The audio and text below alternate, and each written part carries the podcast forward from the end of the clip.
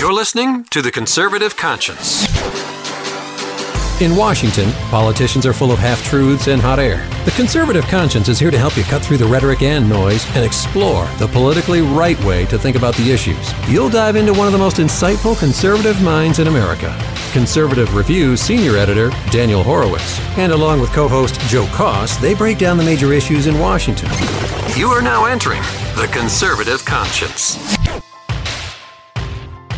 And welcome back to The Conservative Conscience. This is your host, Daniel Horowitz. It is late Thursday, July 27th, and I know many of you are expecting, as Steve Dace calls me, the prophet of lamentations, to lament. But you know, there's nothing much to lament anymore. Our audience is well aware of what the Republicans have been doing to us the last number of months. Frankly, the last 6 years. A lot of this is anticlimactic. We all knew all along they had no intention of repealing Obamacare. Now some of our colleagues are discovering that. And it's kind of cute watching people, oh, man, they don't want to repeal Obamacare. But the big question is, what can we do? As you guys know, you've been following my articles all week, following me on Twitter. I've been pretty active, more so than usual. Working with the few conservatives in Congress, some state legislatures, on what we can do. On focusing on health care. I promised you this week we'd focus on health care. The one element not discussed in this entire debate, ironically, instead of just Medicaid and the insurance cartel, as if there's no bigger world. And I'm going to link to in the show notes our article on thinking on the fact that the Republicans cannot think. They don't have an imagination beyond the existing paradigm. And that's what we're exploring. That's what I've committed to you to work on, just like I committed to working on judicial reform. This has become a passion of mine, as I said on our first episode this week with Dr. Wakasey, that we're going to use all the talent in this country to discover solutions. And, you know, healthcare at the end of the day, it's everything. It's our liberty. It's our freedom. It's our health. It's our lives. It's the linchpin to economic growth. It's what's holding us back, both the private budget of the family, the public budget.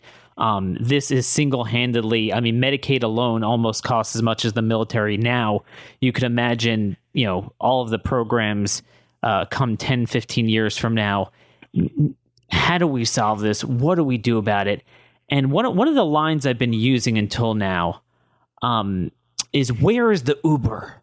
Where's the Uber, the Amazon, the Southwest Airlines of healthcare? Why is healthcare the one thing that has been left behind in the technological revolution, the internet revolution? Why does it work like a dumpster fire?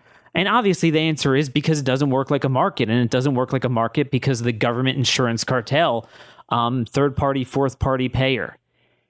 So I figured, what better person to bring on at this time to give us some hope, an oasis of freedom and innovation amidst the tyranny and convoluted nature of healthcare, even with the terrible regulatory system, the market distortions we have.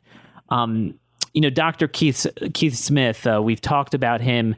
I know many of you know about the Oklahoma Surgery Center. I only discovered it really last year.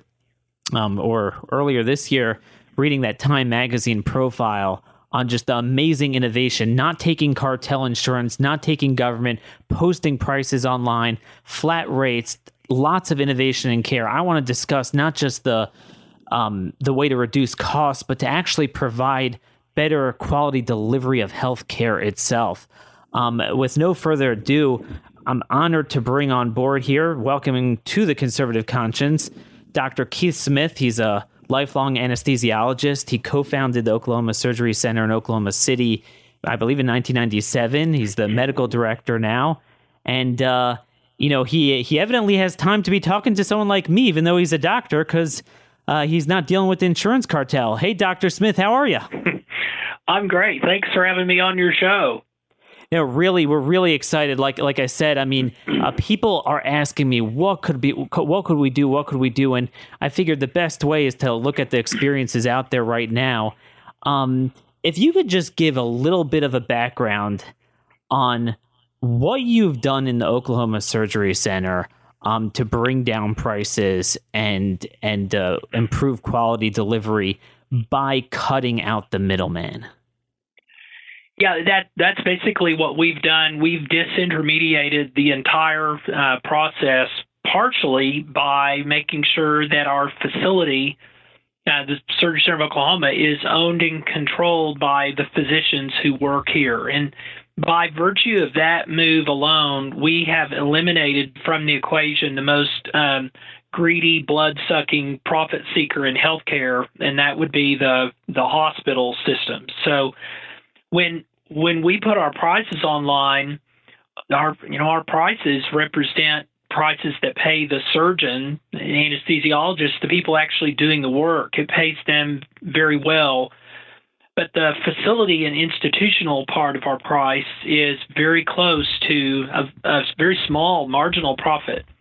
So by really eliminating the institutional price gouging, we were able to put prices online over 9 years ago now that are less than a tenth, typically, of what a so-called not-for-profit hospital would charge a patient for the very same procedure. So, I'm going to link this in the show notes for our audience, your website, the Surgery Center website, with the just easy-to-read pricing, just all sorts of bone surgery, ankle, knee replacements, hip, shoulder. And again, I want to get to quality a little bit later, but just to at least start off with the costs, if you could give an example of something that, one of these surgeries that you go into a regular hospital and either your insurance paying or if you'd have to pay out of pocket, what the charge would be relative to what you're charging. Well, people can go to our website and take any number of charges. For instance, removal of your gallbladder on our website is $5,865, an amount which pays the surgeon, anesthesiologist, the facility, pathologist. There are no bills that trickle in. And any procedure price, like the ones I have listed online, could be multiplied by 6 or 10 in order to arrive at the typical charge at one of these so-called not-for-profit hospitals. Our prices are actually half what Medicare pays the hospital down the street.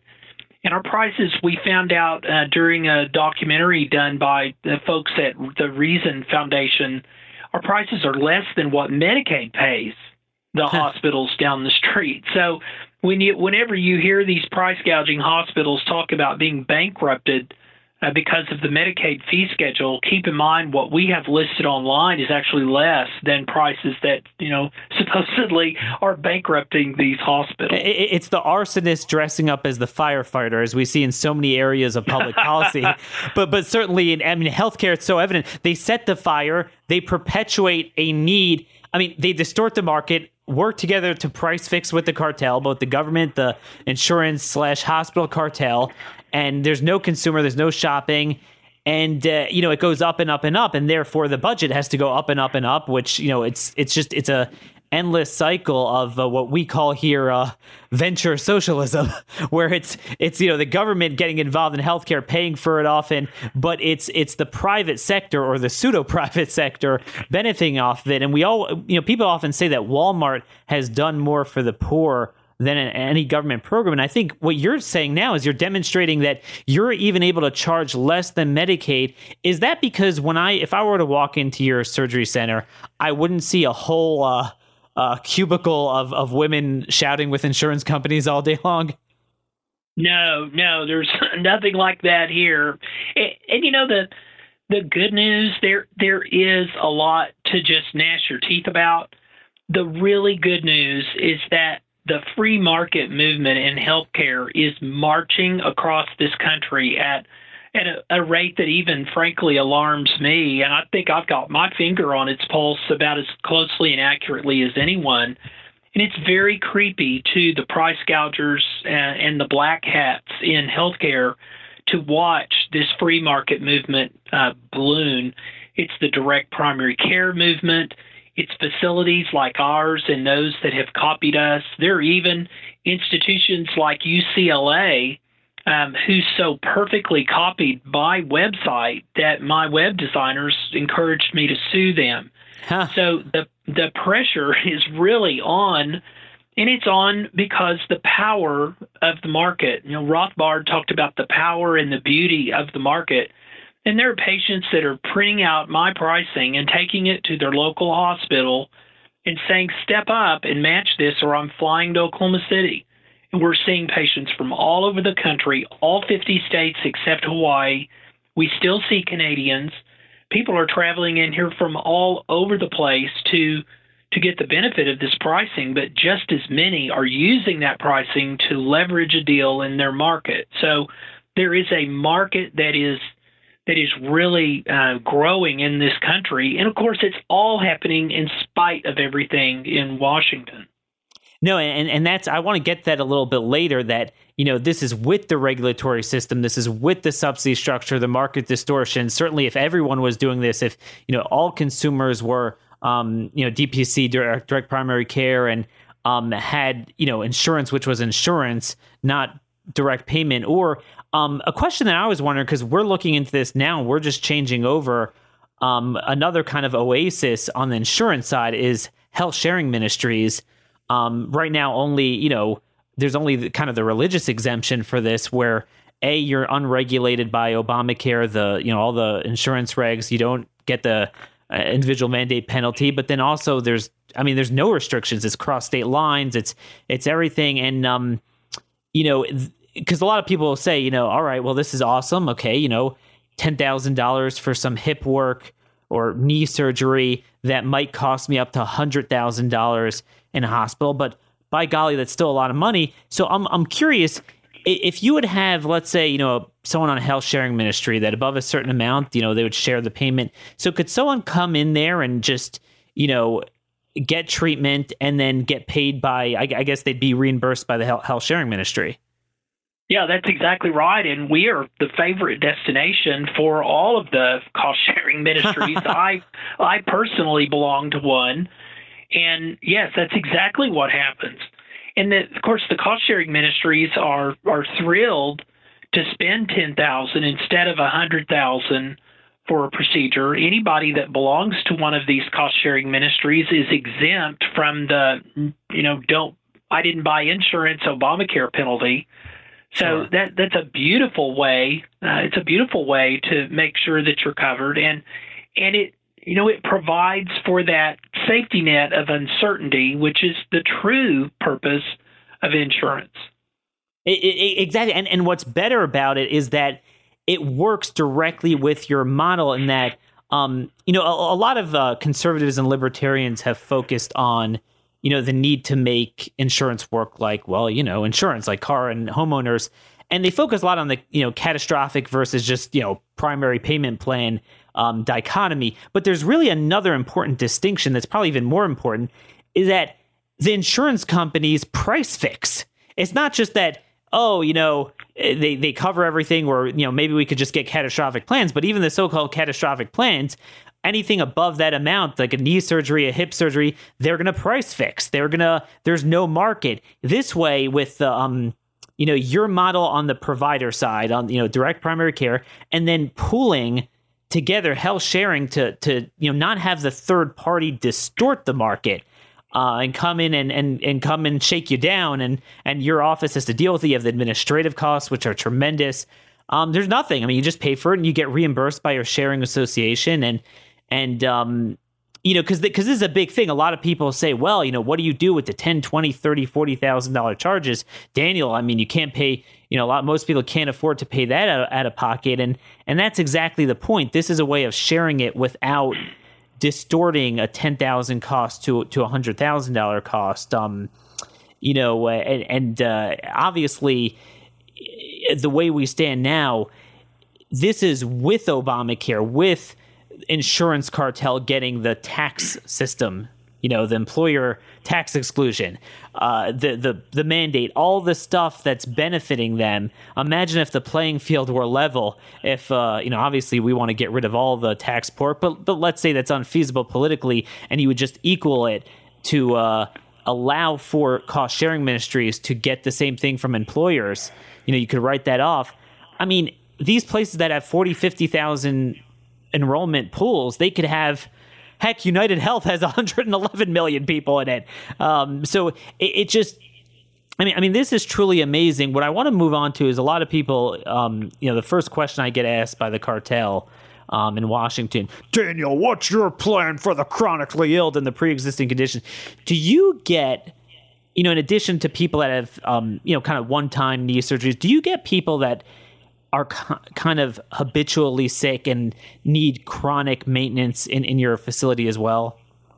Well, we don't, because we operate an outpatient surgery center, and our kind of network, our brotherhood of compatriots offer really procedural sort of care. The answer to that question is the direct primary care movement, where patients can buy unlimited access to a primary care doctor for less than their cell phone bill a month. And it works just like a gym membership, where somebody pays $70 or $80 a month to a primary care doctor, and they have unlimited access to that physician. That is significantly less than what Medicaid charges taxpayers to provide what I would argue is a grossly inferior experience.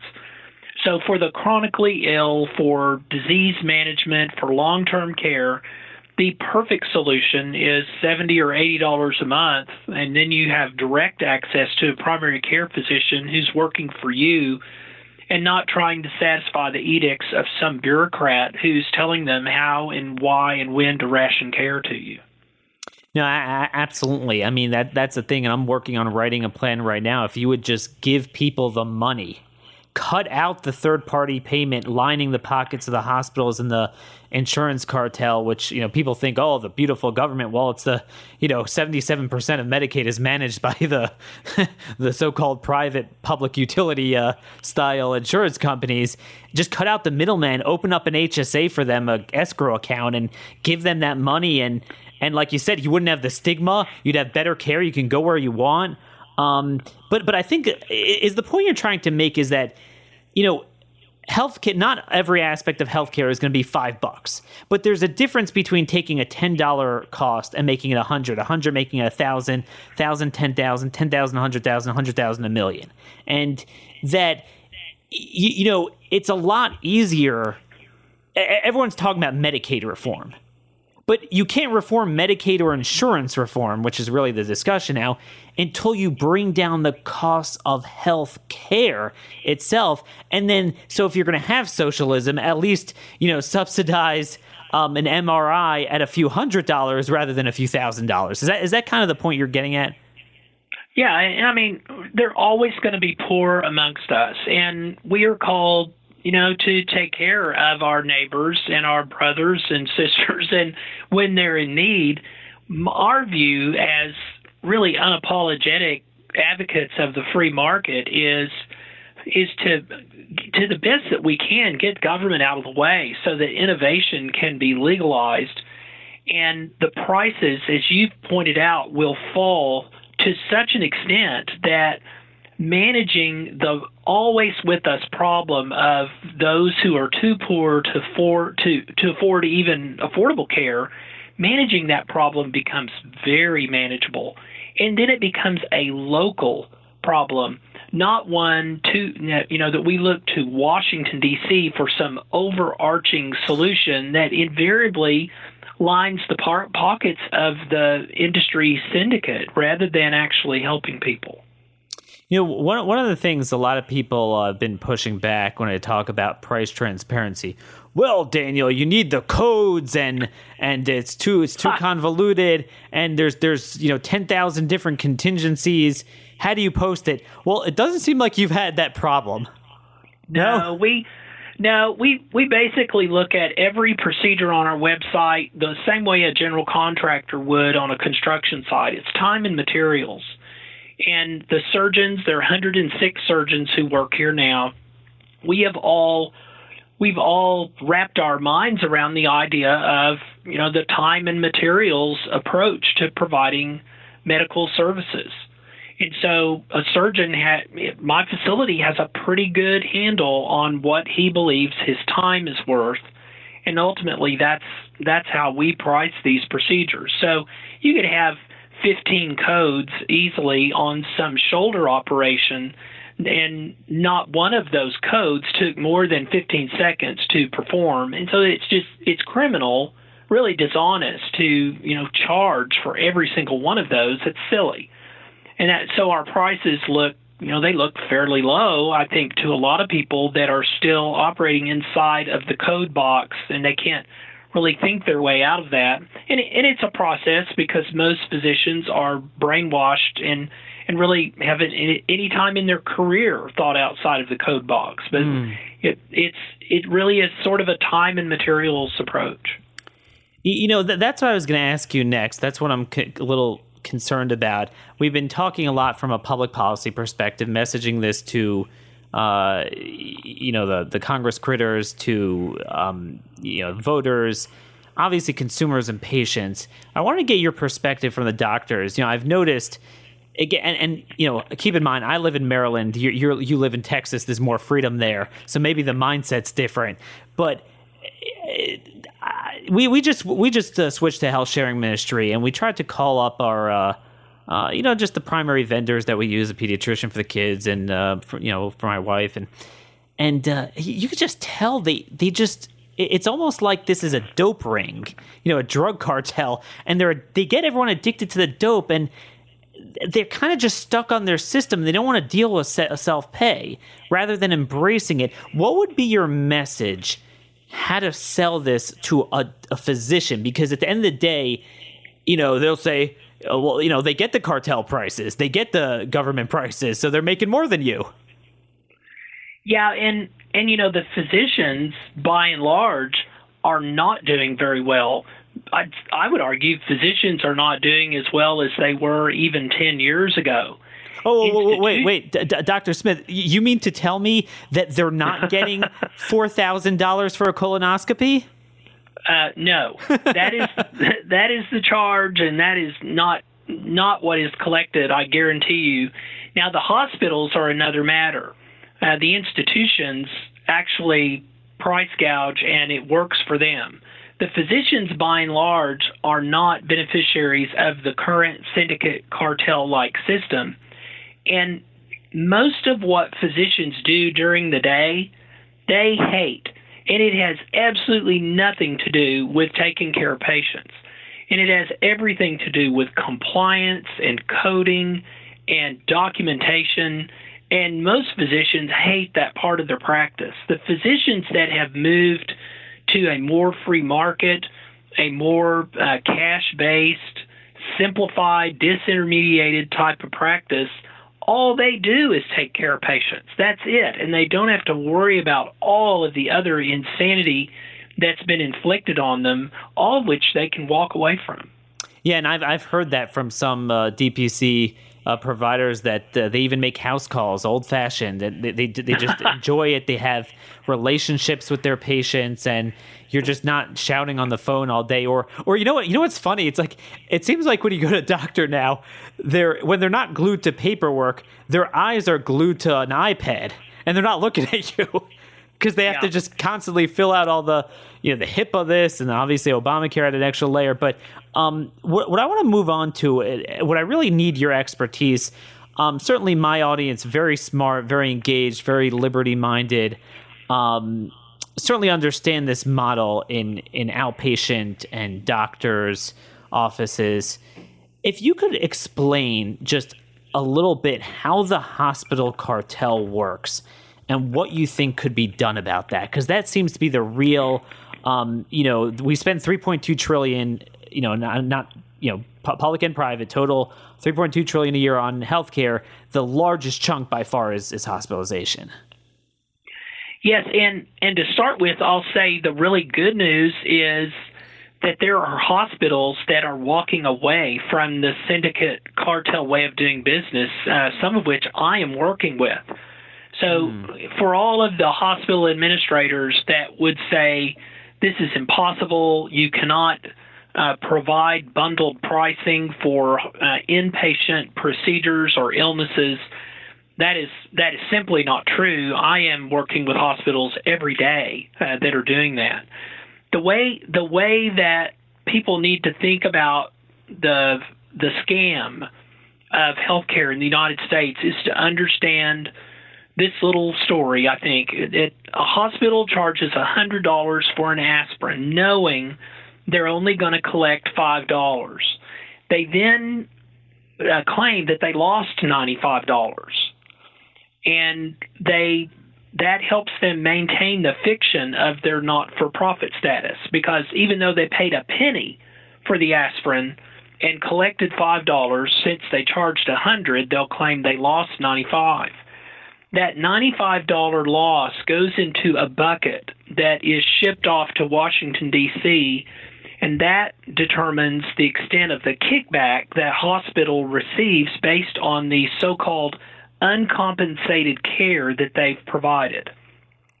On Wow. the insurance side, there's something just as bad. The insurance company is happy to pay $5 for an aspirin that cost a penny, and they will go to, say, an employer group and say, you know, we rode in on our white horse and we discounted that aspirin from $100 to $5. We have saved you $95, and per the terms of our arrangement, we share with you in that savings, and that number can be as high as 40% of the amount saved. Now, what the employer group may not know is that the original price for the aspirin was probably $50, but the insurance carrier went to the hospital and said, can you do a brother a favor and double that and make it $100? And that way our opportunity on this shared savings scam is maximized. So that is, in a circle, just thinking through the $100 aspirin, that's kind of how it works. These hospitals make a lot of money, and when I say the hospitals, I mean the big hospital systems. The Sure. rural hospitals are struggling somewhat because the big hospitals have lobbied for regulations that only the big boys can possibly comply with, and it's brought many rural hospitals to their knees, and they have to then very likely succumb to an offer that they'd otherwise refuse from one of the big city goons. Wow. So the rural hospitals are struggling. I believe now, as I always have, the way to restore rural health care is to allow the physicians to own the hospitals. You would see physicians flee the big cities and go to rural areas for that opportunity, and everything would be turned around because the profit-seeking, kind of blood-sucking activity of these hospitals would vaporize, and the hospitals would then be run by the physicians who are working there. Wow. Oh my gosh. So much to digest there. Just, you know, again, we're talking to Dr. Keith Smith here of the Oklahoma Surgery Center, a beacon of free market healthcare. And, you know, it's funny because I'm just thinking, as we're talking now, there's a massive debate over Obamacare in Washington. And the irony is, again, everyone's talking about insurance, premiums, and of course, really, they're just talking about Medicaid all day. It's like, well, we founded this country for Medicaid. I mean, you would think that that's just the end all. And the irony is, you just mentioned a provision in Obamacare no one's talking about that affects health care. Forget about insurance. The prohibition on physician-owned hospitals. So let me just try to walk this back and get this straight, playing both ends of the stick here with the hospitals. So they don't have to pay taxes because they're stewards of the public good. But then they get the cash cow from Medicare, Medicaid. Then, you know, so any talk about, you know, caring for the indigent is gone now because Medicaid is, you know, Medicaid expansion completely took care of that. They have record profit margins. There's a recent political article that's really been circulated. You know, again, like you said, the big hospitals. Then but because they're the public steward, so they're kind of a quasi public utility, quasi GSE, that they get to then use their influence. And by the way, the American Hospital Association, I think, was number three for lobbyist expenditures in 2017. They use it to then create regulations to box out competition. So I guess you're saying, can you clarify, are they regulations to box out competition, or regulations that affect them but those that don't have the economies of scale can't deal with them? Well, it's both. And for anyone who doesn't believe that regulators sit down and write these regulations to benefit the very corporations they're regulating, I would encourage all of your listeners to familiarize themselves with the writings of Butler Schaefer, S-H-A-F-F-E-R. He wrote the most painstakingly researched book called In Restraint of Trade that proves historically that that is exactly what happens when regulators sit down. And so for the person who says, you know, healthcare is out of control, we need to get government more involved to regulate it, what will happen then is you'll see even fewer competitors in the marketplace. And that would be the intention of writing these regulations, would be to further monopolize what's already described by you and many others as a cartel. You know what I find interesting? I mean, you know, we're liberty-minded. You know, we don't want any of these regs. But on the one hand, you have, you know, the medical industry, both healthcare, health insurance, are highly, highly regulated, highly, highly subsidized. But then on the other hand, they're lacking some of the basic regulations that every industry has, namely the price fixing, the cartel, the racketeering, antitrust stuff. So it's kind of the worst mix where they have all the operating regs, but then they could price fix. So it's the perfect agenda to drive up costs that you can innovate, but on the other hand, they don't have to innovate because they don't have competition. Well, exactly. And of course, the most powerful regulator is the free market. You know, people say, you know, something is unregulated. Well, no, the market is a vicious regulator. If you are a price fixer, if you're dishonest, if you breach contracts and you are in a truly competitive market, you're done. You're finished. Your career and reputation are destroyed. And that is what the market does. The market is the harshest disciplinarian. No regulator with a pen can approach the power of what the market can do to a dishonest or unscrupulous business or businessman. I can mess your business up in a second. I mean, the funny thing is, you know, again, a lot of, you know, you had this in the 80s and 90s when healthcare was debated. So, you know, one of the many arguments against free market healthcare was always, well, public safety, you know, both on the drug side and on the provider side, you know, when it comes to either education or, you know, so there's the certificates of need and the, you know, just the scope of practice or whether, again, it's a drug, a service. And I'm thinking whatever the veracity of that argument was back then, with the power of the internet now, I mean, reviews are everything. If you get a garbage review, if I go and give you, I mean, you're done. Right. That's right. And I would, you know, we've been doing this with online pricing now for 9 years and meeting people from all over the place. And I have to tell you, the patients that have shopped online and comparison priced and researched their condition are extremely savvy about their condition and what is appropriate in terms of treatment. We find that people know a lot, and it's not so out of reach for people to actually understand their medical conditions. It's just amazing to me. Every poor, dumb slob in this country, I say that tongue in cheek, they know how to shop for everything. I mean, nowadays, like, the internet's the greatest equalizer. But somehow when it comes to healthcare, the government and the cartel, you know, let me tell you, you don't understand. You don't know. This is like, you need us. And it's the perfect kind of like, you know, global warming style scam to engender a need for their thing, which is fine. They could put out their arguments, but to use the boot of the government and obviously, you know, all the regs, the subsidies, the original sin, the tax exemption for the employer to box this out is just scandalous. I want to go back to hospitals for a minute. What did you have any problems in Oklahoma opening up an outpatient surgery center, or because it was outpatient, you weren't subjected to some of these competition laws? Well, we actually bought an old burnout surgery center that had been mismanaged that already had an existing license.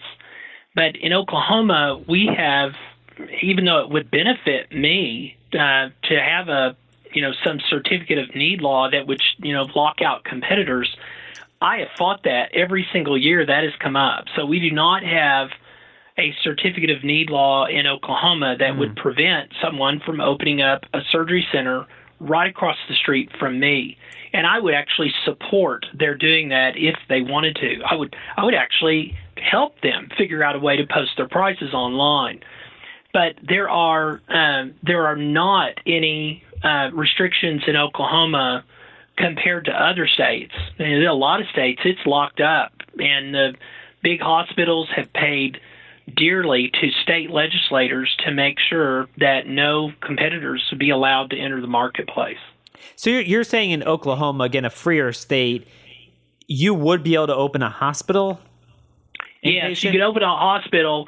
The problem you'd have is the part of the Unaffordable Care Act to which you referred, the prohibition of physician ownership. So physicians can own and operate hospitals. If they open one now, though, they can never receive federal money. So that's how the American Hospital Association shut down all of the innovation and the entrepreneurialism of physicians that wanted to own non-price gouging hospitals. Is they, as part of their American Hospital Association's support of the Unaffordable Care Act, they secured a prohibition on any physician hospitals that were new from receiving federal money, and they further secured a prohibition on the expansion of any existing physician-owned hospitals. So, who does that benefit? Cui bono. It's just insane. It's just so transparent and obvious that this is pay to play, that the legislators are bought and paid for, and I'm a firm believer they ought to have to wear the patches of their sponsors like NASCAR drivers. Oh my gosh, that's all where it is. And it's funny because you're seeing the same thing on the insurance side of things too. When a lot of people are saying, well, Daniel, the insurance companies don't support what you want to do. They like guaranteed issue and community rating, all the coverage regulations. Like, well, yeah, all the ones, the few that are remaining, because it created a monopoly. They stand atop of the food chain now. So, sure, box out anyone else and you get the endless the regs that keep everyone else out, and the endless flow of subsidies coming from the government, both to the consumer, to the state, to the direct cost sharing subsidies. You mentioned something I don't want to take too much of your time, and I know we're running out of time here, but to kind of conclude, you talked about innovation, and we've been talking a lot about costs and how this lowers costs. It's a direct market. It would work like anything else. What has always tugged at my heart is, have we lost an entire generation of this potential Uber, Amazon of healthcare? The talent, the innovation, the delivery, the way we think about existing paradigms of hospitalization and care. Could you talk a little bit about, again, I just read this in the Time Magazine write-up on your facility, but some of the things that you do differently and, putting people up in hotels to recover instead of what they'd be doing in a traditional hospital setting. Can you talk a little bit about your delivery innovations? Well, I'm actually very optimistic about the future and the future of innovation. And I think many of the young people that are coming out of medical school are very entrepreneurial-minded. The one big danger is that they will all become hospital employees. And of course, the federal government subsidizes the employment of physicians by hospitals, which is very damaging. But I think that this current generation is so accustomed to, looking at their mobile phone and being able to find any and everything that they need. And there are plenty of innovators and entrepreneurs out there that are plugged into this medical service delivery free market. We've been called the Uber of surgery care in the United States. There are companies that have search engines that you can get on and enter your zip code and the procedure that you are considering, and it'll list within whatever your acceptable search radius is, the places you can go with prices. The Free Market Medical Association, an outfit I'm co-founder of, is posting prices for all of its facility and physician members on the website free, for anyone that wants to see that. So, could you say the Free Market Medical Association? Yeah, the Free Market Medical Association it's just dedicated to put buyers and sellers of healthcare together and minimize or eliminate the intermediaries that skim and scam and siphon off of the exchange. So there are a lot of really exciting things that are going on. I think the real tragedy right now, there are a lot of physicians who are in their mid-50s or their early 60s whose clinical acumen, when they retire because they're frustrated, that is a tragedy. Mm. You know, these are people that have got 25, 30 years of experience seeing patients, and there is no substitute for that. And the intervention of the government in healthcare has driven a lot of people into retirement and just to the brink where they have just given up. And that's the true tragedy, because there's no substitute for experience. It's not just, and that's the thing. It's like, let's talk about care. We could talk about the cost and how to pay for it later. Don't destroy the care. You know, we talk a lot about, you know, premiums rising and everything, and obviously certainly the cost of healthcare not going down. But exactly what you're talking about. We had a physician we loved.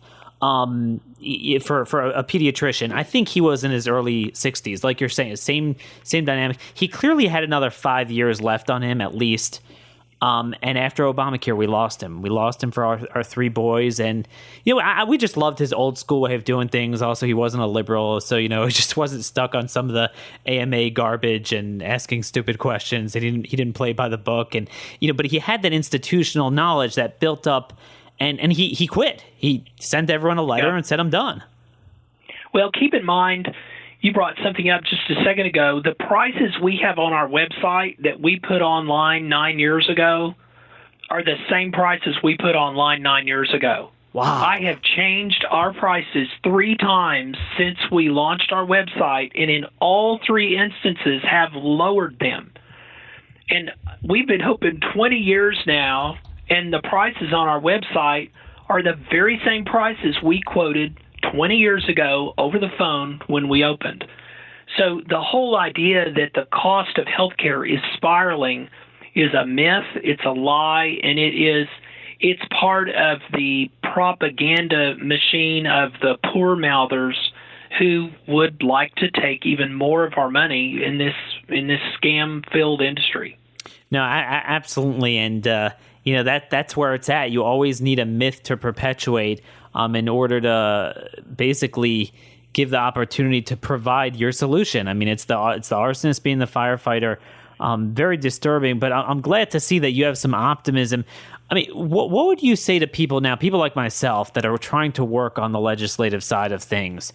What are some of the biggest things that you think need to be repealed? And, you know, aside from Obamacare, just to deal with this hospital cartel and the unlevel playing field that we have today? Well, the first thing I would encourage people to do is not look to Washington, D.C. for any solutions, because they're the source of all the problems. And every crony that you see robbing a family, every big hospital or insurance carrier you see robbing a family, people need to remember that Uncle Sam is driving the getaway car. They are in this together. So legislatively, what I always encourage legislators to do is to just stay out of the way. Just not do anything. Don't pass any laws that don't repeal prior laws, whether it's HIPAA or Obamacare or high-tech or MACRA. I mean, just keep on going. Every intervention of government, every law interferes with personal preferences of normally cooperating individuals. All of these rules and regulations interfere with a normally functioning market. And I'm only truly afraid when someone affiliated with government tells me that they would like to assist me in this effort, because I know it is about to just go straight into the sewer. Oh my gosh. Wow. Well, anyway, thanks so much for joining us. I mean, this has been really engaging. Would you mind coming back at a later date? No, let me know. I appreciate being on the show. Yeah, there's just so much more to talk about, but I'm glad our audience got to hear just a little bit of hope. Thanks for joining us. Really appreciate your time. And there you have it, folks. That was Dr. Keith Smith of the Oklahoma Surgery Center Who's to say it can't be done? It absolutely can be done. We absolutely can have free markets in healthcare. It's no different than anything else. It's a complete scam, as we spoke about last time as well. I hope you enjoyed this show. Send me your comments and you know what you want in the future in terms of guests and some of the questions you want answered. Let's make this happen. Let's create a brush fire for true free market healthcare, true liberty. Make sure you get your CRTV subscription with promo code Horowitz, and also join our sponsor, preparewithcr.com. 140 meals for just $99 from our buddies at Patriot Supply, in case government does to food what they've done to healthcare. Until next time, God bless. This has been another episode of The Conservative Conscience.